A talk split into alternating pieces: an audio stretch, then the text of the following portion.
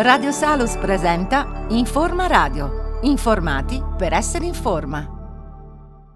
Questa sera vogliamo dedicare insomma un po' più di approfondimento al periodo che stiamo attraversando e che abbiamo insomma attraversato eh, negli anni scorsi.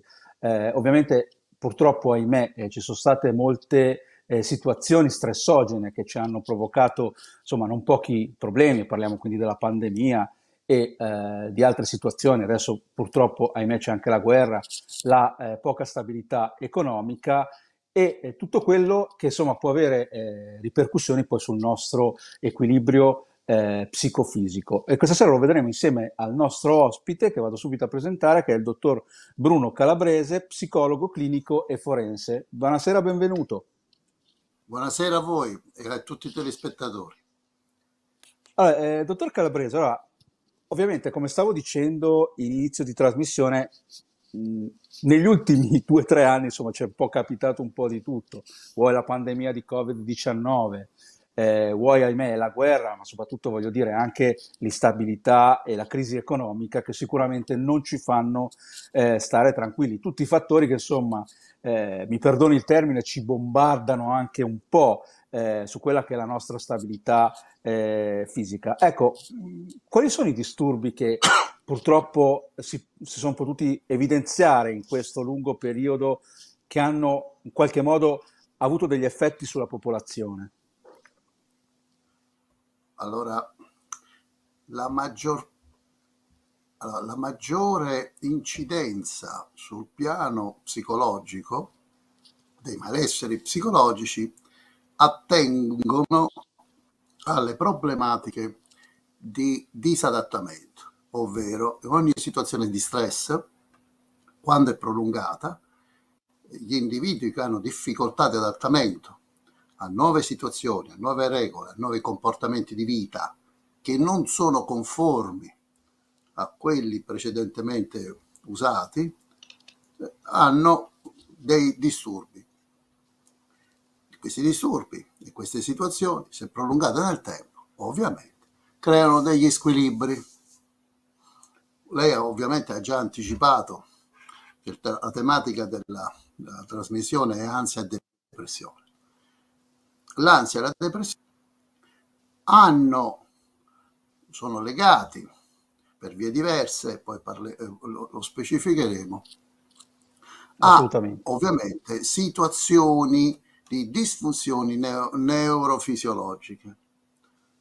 È evidente intanto l'incidenza dell'ansia, ansia generalizzata e tutti i fenomeni psicopatologici legati all'ansia, attacchi di, pan- di panico, attacchi d'ansia acuta, si sono hanno avuto un aumento, si sono intensificati in una maniera ma, enormemente esorbitante durante il ciclo pandemico, ma soprattutto durante il lockdown. Allora, durante il lockdown le persone hanno... Uh, lockdown è stata sostanzialmente una sperimentazione sulla popolazione dal punto di vista psicologico che sul piano della ricerca non poteva essere mai realizzata.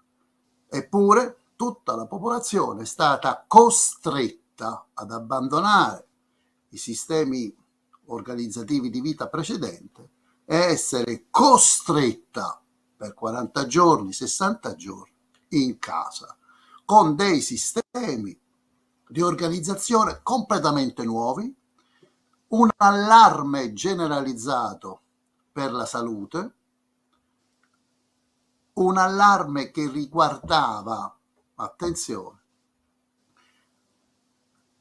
la possibilità di morte improvvisa di sé o dei propri cari, senza possibilità, e questo per quanto riguarda l'Italia in particolare e l'Europa, di poter accedere a delle sicure cure sanitarie salvifiche.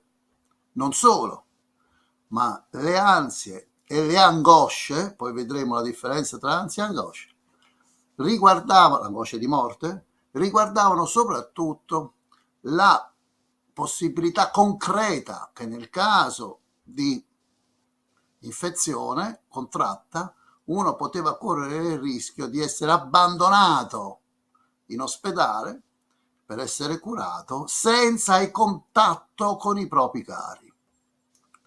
Ansi, le, la sintomatologia ansiosa è enormemente aumentata, ovviamente l'ansia eh,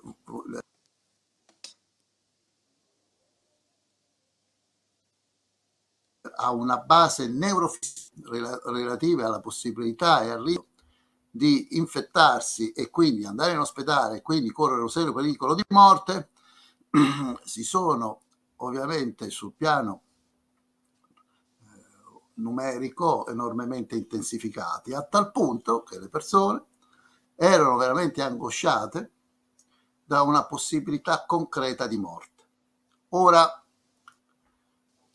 questo questa incidenza è enormemente è stata aumentata da un effetto mediatico molto banale, molto comunque preciso, che è stato il bombardamento continuo di informazioni relative alla necessità di informare la popolazione delle, eh, dell'andamento pandemico. Ora, ecco, ma volevo chiedere, dottor Calabrese, dottor Calabrese, volevo chiedere questo, giustamente ci sta, ha un po' illustrato quello che in realtà è successo, eh, parlando anche di pa- vere e proprie paure.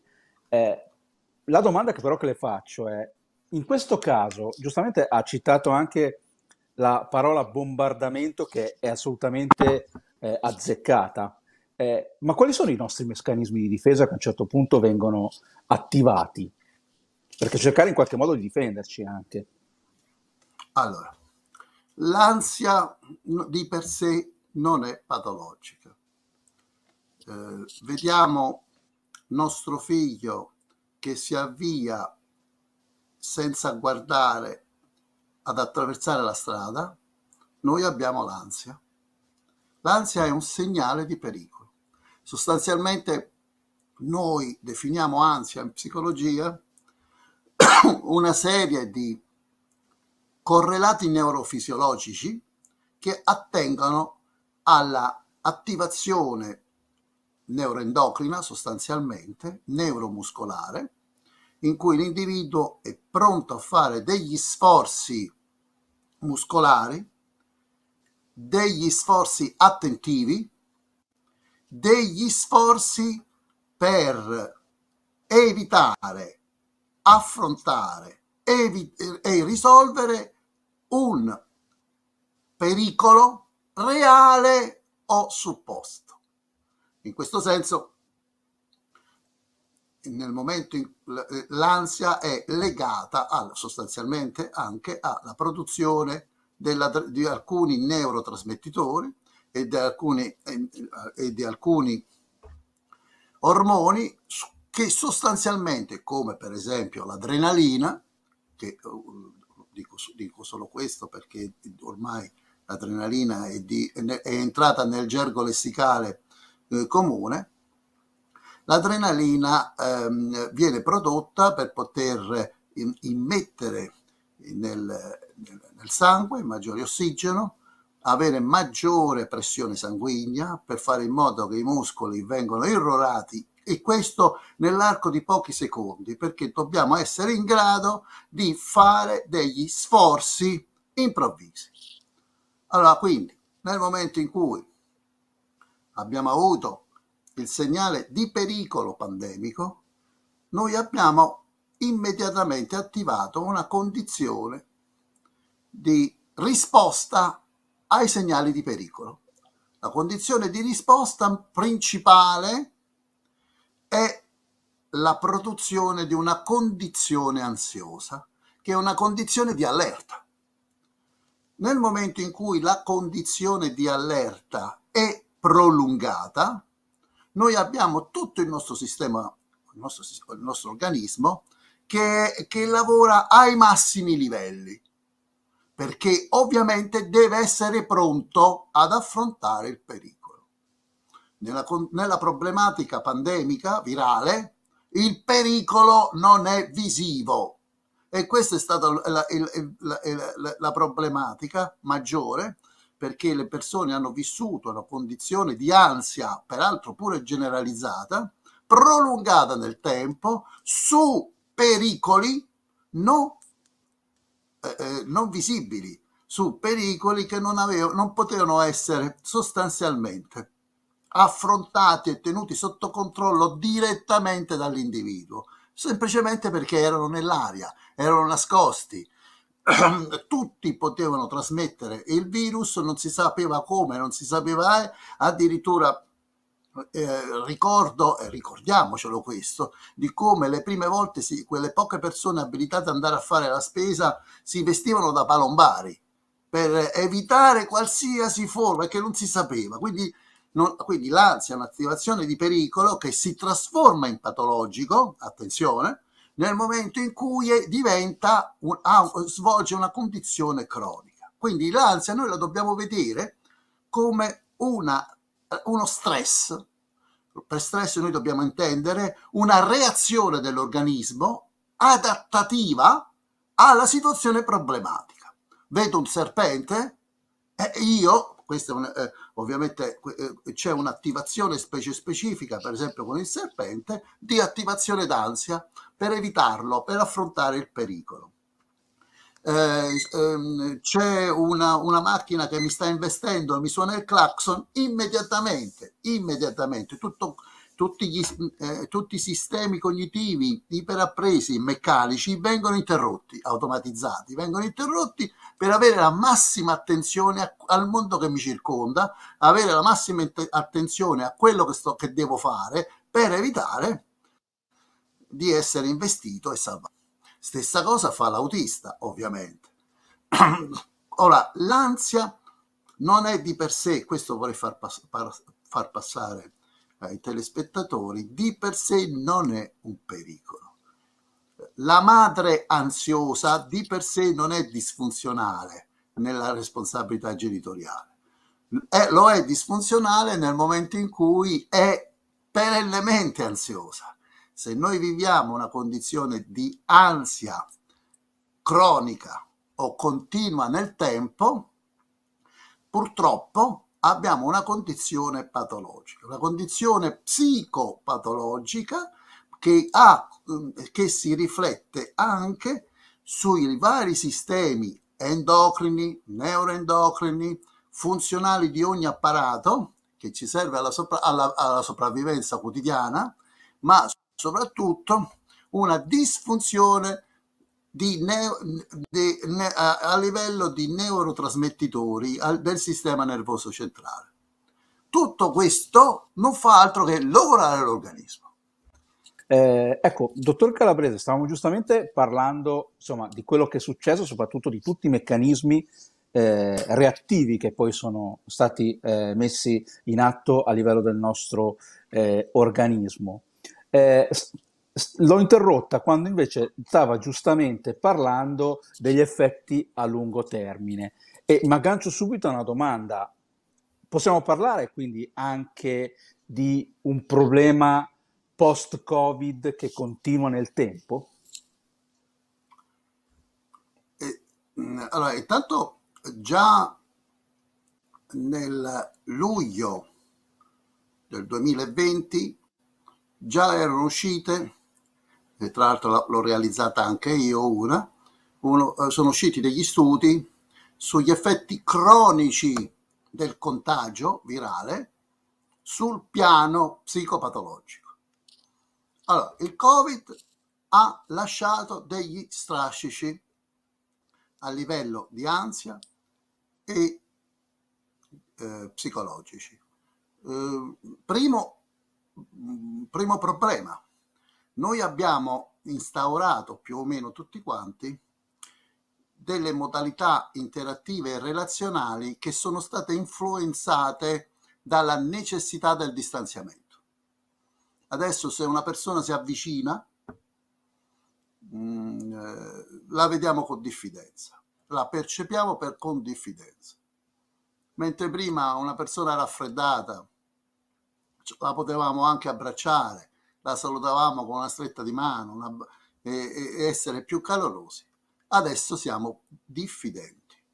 Ovviamente questo crea degli effetti sul piano relazionale, perché noi eh, nel momento in cui culturalmente siamo abituati a vedere l'interlocutore un po' distanziante, eh, che non ha un contatto fisico o di vicinanza prossemica abbastanza stretta, la percepiamo come fredda, disinteressata al, alla nostra persona o agli argomenti o alle opere che stiamo facendo. Quindi si, in, si è innescato un nuovo sistema relazionale in cui le persone si devono adattare ai sistemi interpretativi di come l'altro si sta comportando nei nostri riguardi, come e perché. Cioè sostanzialmente, mentre noi prima avevamo degli, delle, eh, degli, delle, degli schemi iperappresi su come interpretare il comportamento dell'altro, ehm, meta, eh, metalinguistici, meta, eh, linguaggio che non attiene a quello espressivo verbale, ma a quello espressivo del corpo, noi adesso dobbiamo di nuovo riadattarci e eh, di nuovo imparare come gli altri si stanno comportando e da fare delle attribuzioni di significato sul pensiero che gli altri stanno facendo in questo momento, alla luce del fatto che non sempre eh, il distanziamento, l'allontanamento, l'apparente freddezza può essere un disinteressamento nei nostri riguardi. Guardi che questa è una cosa banale, ma comporta uno stress. Ed è enorme questo stress. Ora, torniamo un attimo però, perché a me interessa, preme, far comprendere alle persone che l'ansia, ah, sono ansioso, mi, mi, mi arrivano delle persone, io dico buon per lei che è ansioso, perché vuol dire che può riflettere su quello che lei avverte come segnale di pericolo. Eh, sì, ma io sono ansioso dalla mattina alla sera. Ecco, qui abbiamo un problema disfunzionale perché una condizione ansiosa che perdura per tutta la giornata vuol dire che abbiamo una corda tirata. Questa metafora io eh, ci tengo a evidenziarla sempre, è una corda tirata, prima o poi si spezza. Quindi l'organismo deve avere degli stati d'ansia, intanto perché deve poter anche ogni tanto funzionare in, in, come reazione a segnali di pericolo e noi, e noi dobbiamo avere anche la possibilità di sapere che all'occorrenza siamo in grado di fare un salto, per esempio, improvviso, nel momento in cui vediamo un'improvvisa buca o un, o, o un pericolo per, di, per la nostra incolumità, perché ci dà un senso di efficienza. Quindi l'ansia, se non è cronicizzata, se non è perturante, non è affatto patologica.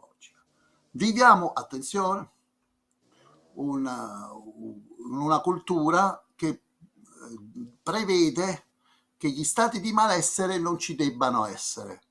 Al contrario, gli stati di malessere, ovviamente si, eh, si, ci si augura e che siano di transitori e di breve, brevissima durata, se ci sono, ci permettono di valorizzare, esaltare la, le situazioni di benessere. Purtroppo sul piano psicologico gli organismi umani, i mammiferi soprattutto, vivono e percepiscono le differenze. Se lei de- determina in un individuo una condizione di ansia cronica, però ovviamente sempre su uno stesso livello, alla fine, alla fine si abituerà e si, si assueferà alla, alla condizione di ansia, come l'organismo si assuefa al segnale di dolore, senza percepire la condizione patologica. La condizione patologica viene percepita dal, dall'individuo ansioso nel momento in cui ha sprazzi di assenza di ansia, che li percepisce come sprazzi di benessere. Allora scopre di stare male.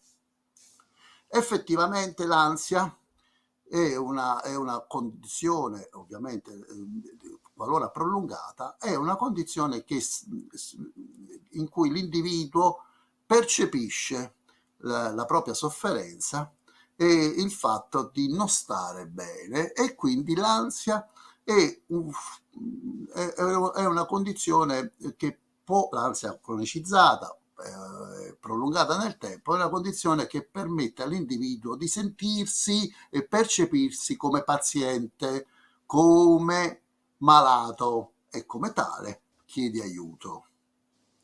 Ecco, posso eh, farle una domanda, dottor Calabrese?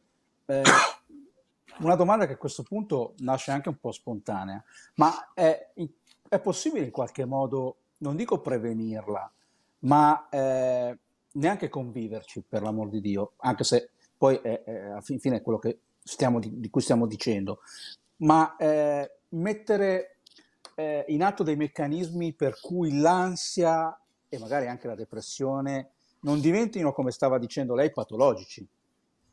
Cioè difenderci in qualche modo, ecco. Uh, la... Intanto segnalo una considerazione neurofisiologica che fino adesso non abbiamo detto.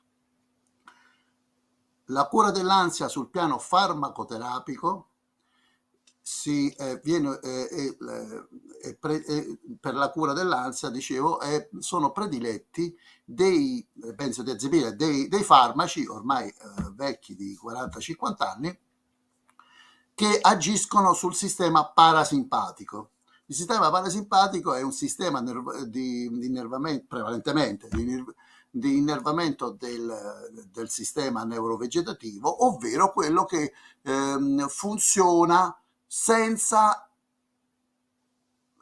un, senza permettere alla nostra corteccia cerebrale sostanzialmente di intervenire e modulare. Cioè è quel sistema neuro, nervoso che irradia il cuore, eh, tutto la, l'apparato intestinale che supervisiona alla, a delle attività di funzionamento autonomo senza che la nostra coscienza lo sappia, a meno che noi non facciamo una grossa attenzione. Cioè il cuore batte senza che noi eh, stiamo lì a sentirlo o a percepirlo, a meno che non facciamo uno sforzo attentivo per capire se il cuore sta battendo. Stessa cosa per la peristalsi intestinale.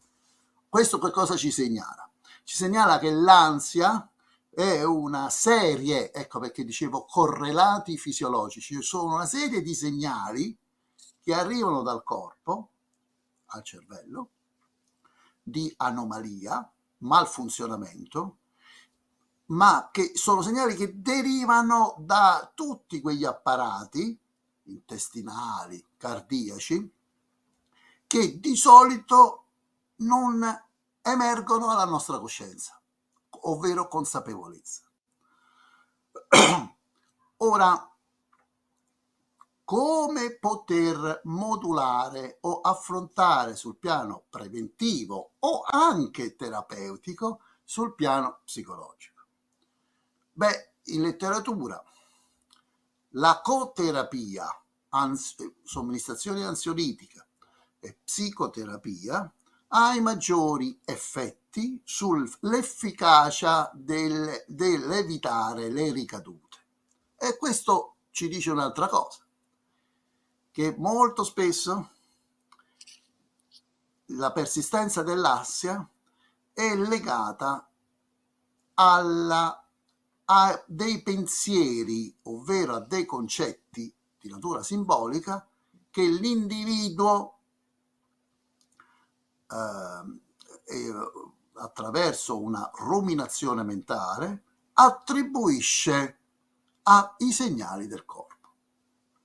Molto, le persone più ansiose addirittura riescono a percepire la peristalsi intestinale, cioè il vero il, il movimento dell'intestino che, fa, che, che, fa, che porta il bolo e che trasmette le sostanze nutritive eh, da, da un, da, dall'inizio dell'intestino fino alla fine, lo, lo, questo movimento che di solito noi non avvertiamo, la, la persona ansiosa iper, e, e, siccome è ipervigile lo avverte.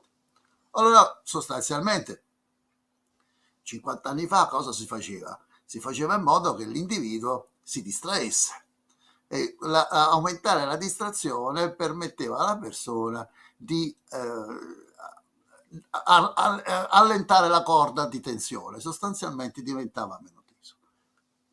Per concludere, la persona, le, le tecniche che permettono di comprendere con i meccanismi di pensiero automatici, di solito di pericolo, di solito di allarme, che sottostanno all'ansia, eh, permettono anche di, eh, attraverso la psicoterapia di essere rimodulati eh, per esempio una tecnica molto banale e nel momento in cui c'è un segnale di pericolo un, un, viene addestato il paziente a guardare non solo il lato negativo ma anche il lato positivo. Per cui a quel punto l'ansia non diventa parossistica ma ehm, ehm, il segnale di pericolo è molto attenuato per cui non c'è un'ipervigilanza e l'ipercontrollo ma c'è solamente una situazione di meno tensione. Quindi su questi meccanismi praticamente si può anche, si può anche sviluppare una abituazione, un'esperienza che può essere preventiva dell'ansia. Ora ci tengo a sottolineare che noi non dobbiamo eliminare l'ansia, dobbiamo eliminare la supervalutazione dei segnali di pericolo perché anche la sottovalutazione dei segnali di pericolo può, può essere pericoloso. Se io vado su una cresta di montagna a 4.000 metri d'altezza e vedo e, e sto a picco uh, con 500 metri di dislivello giù e non ho il segnale di pericolo, non ho le vertigini, per me è pericoloso questo per far comprendere che l'ansia ci serve, quello che non serve è una supervalutazione del segnale di pericolo, come non ci serve la sottovalutazione del segnale di pericolo. Qui abbiamo un problema però. Dottor Calabrese, eh, stavamo appunto parlando eh, dei meccanismi insomma, che, con cui possiamo anche modulare, come diceva lei, le nostre reazioni. Eh, sicuramente è un discorso che dobbiamo completare, però le aggiungo anche subito un'altra eh, domanda a cui tengo in modo particolare.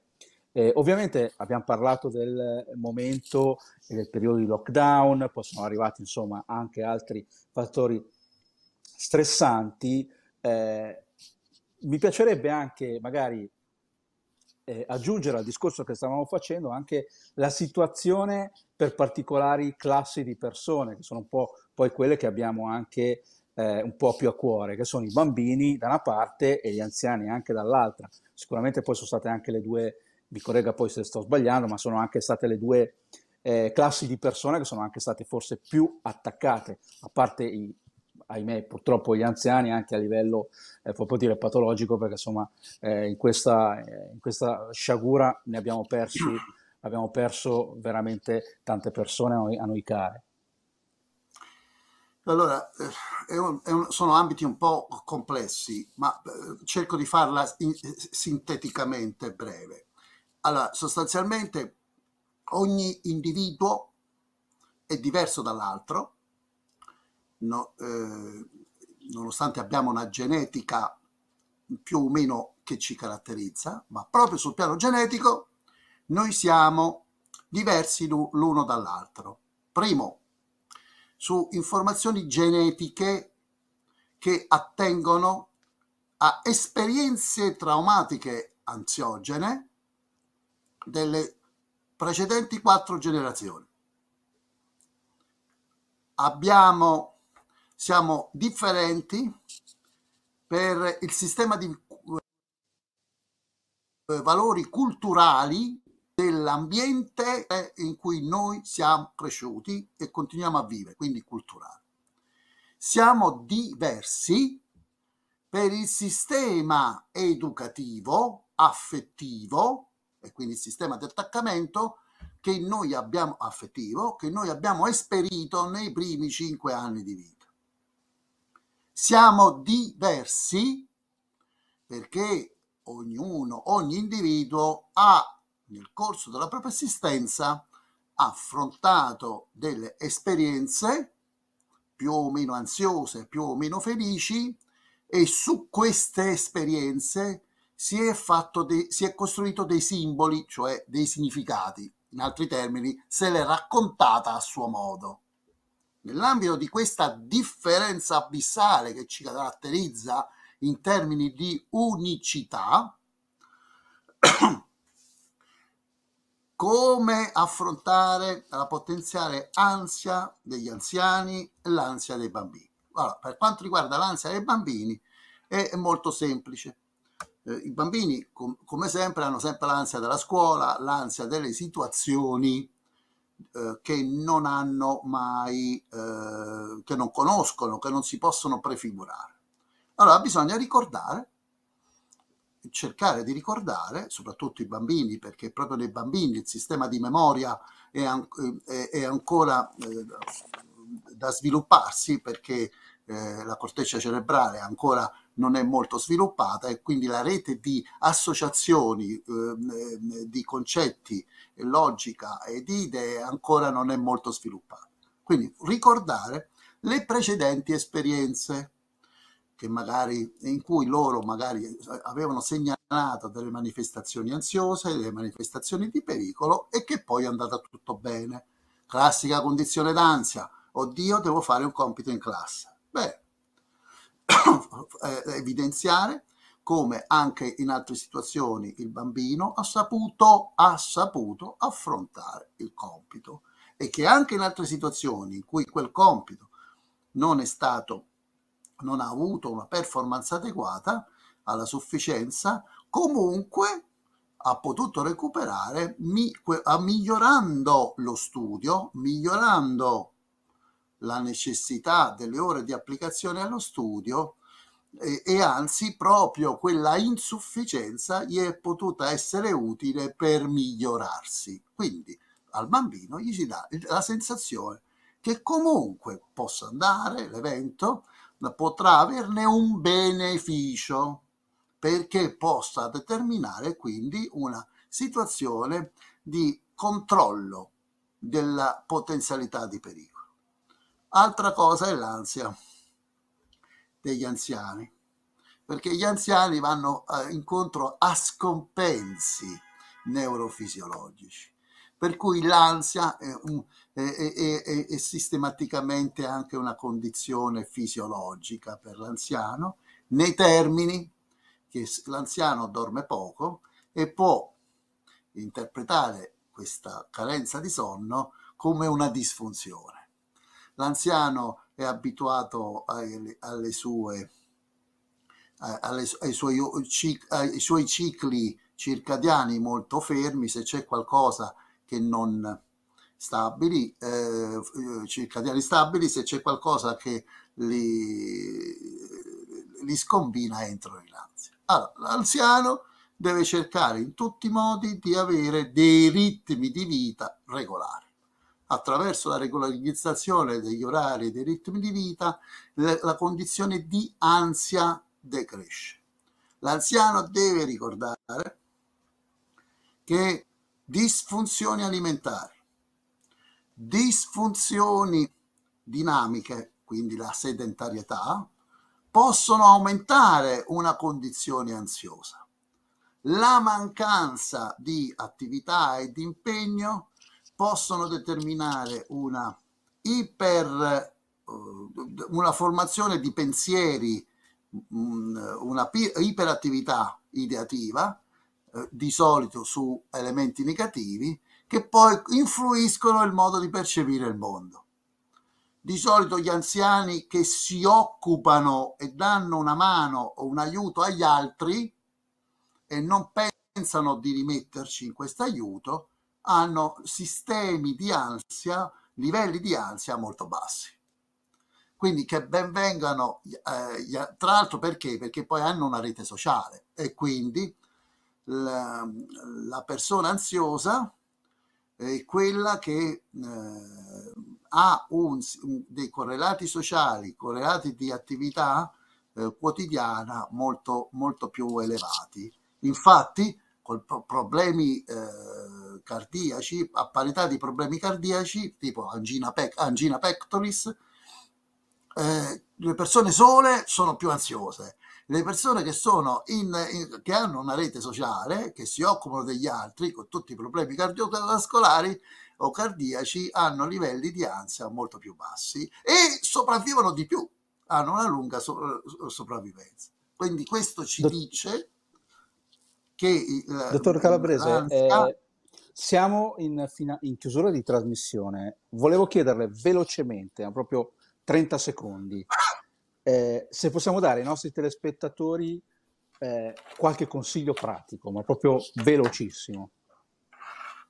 Le persone che si sentono in ansia, devono sostanzialmente mangiare bene, poco, spesso, magari, bere molto, avere un'attività quotidiana, minimo di eh, una camminata di 5 km mh, almeno in un'ora. Devono avere degli impegni, devono sostanzialmente eh, avere delle attività che mh, non permettono di, essere, di, di, per, di vedere pre, eh, prefigurativamente in maniera negativa il futuro e se per caso ci sono dei pensieri, tipo per esempio la problematica economica, e chissà se ce la faccio, pensare e, e, e a quelle volte in cui hanno, hanno fatto lo stesso pensiero e che l'evento si è svolto non come se l'erano prefigurate in maniera così negativa. Quindi aumentare il senso di efficacia e che comunque, anche se non ce la dovessi fare, comunque troverò un sistema o qualcosa per evitare il, che, che, che ci sia la deflagrazione del problema. L'ansia è legata prevalentemente allo sviluppo di pensieri estremamente, quella patologica, estremamente negativi, che ipervaluta delle prefigurazioni per il futuro estremamente pessime, estremamente negative. Le persone che invece riescono a valorizzare il pro e il contro hanno dei sistemi di ansia non patologici. Ultima considerazione, chied- ultima considerazione e consiglio. Eh, io sono uno psicologo che suggerisce l'assunzione di psicofarmaci, in particolare degli ansiolitici. Gli ansiolitici servono per abbassare i livelli di ansia, eh, ma per poter effettuare la psicoterapia, perché una psicoterapia con livelli di ansia molto elevati non funziona ma state attenti che le benzodiazepine o tutti gli ansiolitici, dopo un arco di tempo che va di solito tra 6 e 8 mesi, e anche prima molto, molte volte, determinano una dipendenza fisiologica dell'organismo, per cui per avere gli stessi effetti bisogna aumentare il dosaggio.